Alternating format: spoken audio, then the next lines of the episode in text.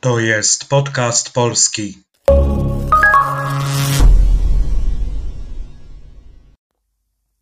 Hello, my name is Przemek and this is Podcast Polski. For those who are listening to us for the first time, just a quick note. Episodes marked as nagłówki contain short headlines with explanation of the words used in them with additional examples. Here's today's headline. Pogoda na weekend 5 i 6 października. Spory spadek temperatury w weekend. W nocy pierwsze przymrozki. Pogoda, po angielsku weather. Tutaj e, to słowo jest użyte raczej w znaczeniu prognoza pogody, czyli weather forecast. E, mówimy często, że pogoda jest ładna albo pogoda jest brzydka. Pytamy, jaka dzisiaj jest pogoda, albo jaka jutro będzie pogoda. Czasem można usłyszeć zdanie: Nie ma pogody, co nie oznacza bynajmniej, że pogoda zniknęła, ale po prostu, że jest brzydka. Weekend. Możemy też powiedzieć koniec tygodnia, ale najczęściej używamy tego angielskiego słowa. Ono już na tyle zadomowiło się w języku polskim, że odmieniamy je według polskich zasad. Ma też liczbę mnogą, która brzmi weekendy, a nie weekends. Y, oto parę przykładów. Co robisz w weekend? Poprzedni weekend spędziliśmy u mojej mamy. Dopiero środa, a ja już myślę o weekendzie. W czerwcu pracuję we wszystkie weekendy. Pogoda na weekend. Później mamy y, sformułowanie pogoda w weekend. Jaka jest różnica? Otóż pogoda na weekend oznacza prognoza pogody na weekend. Po angielsku powiedzielibyśmy weather forecast for the weekend.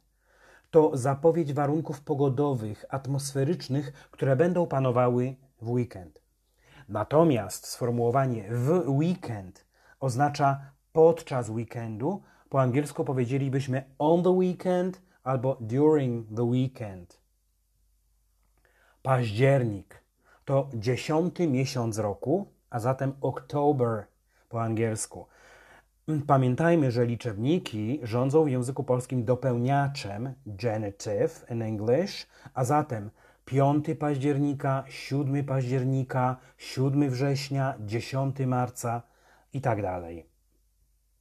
Spory, inaczej duży, big, considerable.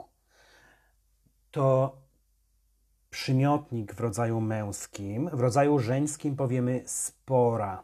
W liczbie mnogiej spore. Na przykład, mam spore doświadczenie w tej pracy. Spora część mieszkańców miasta opowiedziała się za budową szkoły obok przedszkola. Na pogrzebie pojawiła się spora część rodziny. W każdym z tych zdań, w, tych, w każdym z tych przykładów możemy bez jakiejkolwiek zmiany znaczenia użyć przymiotnika duży. Mam duże doświadczenie w tej pracy, duża część mieszkańców opowiedziała się za budową szkoły, na pogrzebie pojawiła się duża część rodziny. Spadek, po angielsku decrease. Akcje firmy X zanotowały wczoraj spory spadek na giełdzie. Nikt nie spodziewał się takiego spadku wartości dolara. Spadek temperatur w zeszłym tygodniu był dość znaczny. I tak przechodzimy do słowa temperatura, temperature po angielsku. E, to jedno z ważniejszych określeń, którymi posługujemy się mówiąc o pogodzie. Na pytanie, jaka jest temperatura, odpowiadamy na przykład: jest zimno, tylko 6 stopni, albo mm, jest bardzo zimno, minus 8. Liczba mnoga temperatury używana jest dość rzadko dla podkreślenia, że mówimy o temperaturze w różnych dniach albo w jakimś okresie. Na przykład temperatury w grudniu tego roku były niższe niż w roku poprzednim. Zwykle jednak możemy użyć zarówno liczby pojedynczej, jak i mnogiej. Na przykład e, powodem zmian temperatur był chłodny front północny. Powodem zmiany temperatury był chłodny front północny. Noc po angielsku night.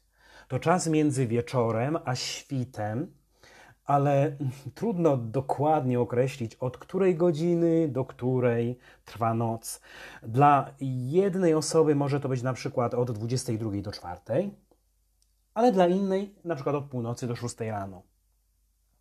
Tutaj pamiętajmy, że e, w nocy, mamy tu przyimek w, rządzi on w języku polskim miejscownikiem, locative in English. Stąd powiemy w nocy. Pierwsze, liczebnik porządkowy, tutaj w liczbie mnogiej użyty. Mm, liczba pojedyncza, pierwszy w rodzaju męskim lub pierwsza w rodzaju żeńskim lub pierwsze w rodzaju nijakim. W języku angielskim mają trochę łatwiej, bo jest tylko jedna forma first. Inne przykłady użycia tego przymiotnika, tego liczebnika to mój pierwszy dzień w nowej pracy. Pamiętasz swojego pierwszego chłopaka? Maciek zajął pierwsze miejsce w biegu na 100 metrów. Przymrozki to także liczba mnoga. W liczbie pojedynczej powiemy przymrozek. Po angielsku ground frost albo hoar frost. Przymrozek to spadek temperatury powietrza przy gruncie, przy ziemi, poniżej 0 stopni Celsjusza, przy średniej dobowej większej od zera. A zatem, jeśli przez kilka dni temperatury były poniżej zera, to już nie mówimy o przymrozku. Przymrozek jest wtedy, kiedy temperatury były wyższe od zera, a w danym dniu po prostu spadły. Um, the word przymrozek was the last word in this episode. I hope you liked it. Please listen to it several times to memorize the vocabulary and try to build your own sentences to practice these new words. Finally, just a quick reminder the podcast is available on the most popular platforms, including Anchor, Spotify, Apple Music, Overcast, and Breaker. It is also available on Google Podcasts. You can find all the episodes accompanied by full transcripts on my blog, podcastpolski.blogspot.com. I created also a Facebook page you may want to follow not to miss new episodes. And if you're interested in one on one lessons or in practicing speaking, I offer lessons on italki, a platform where you can find teachers and partners for language exchange.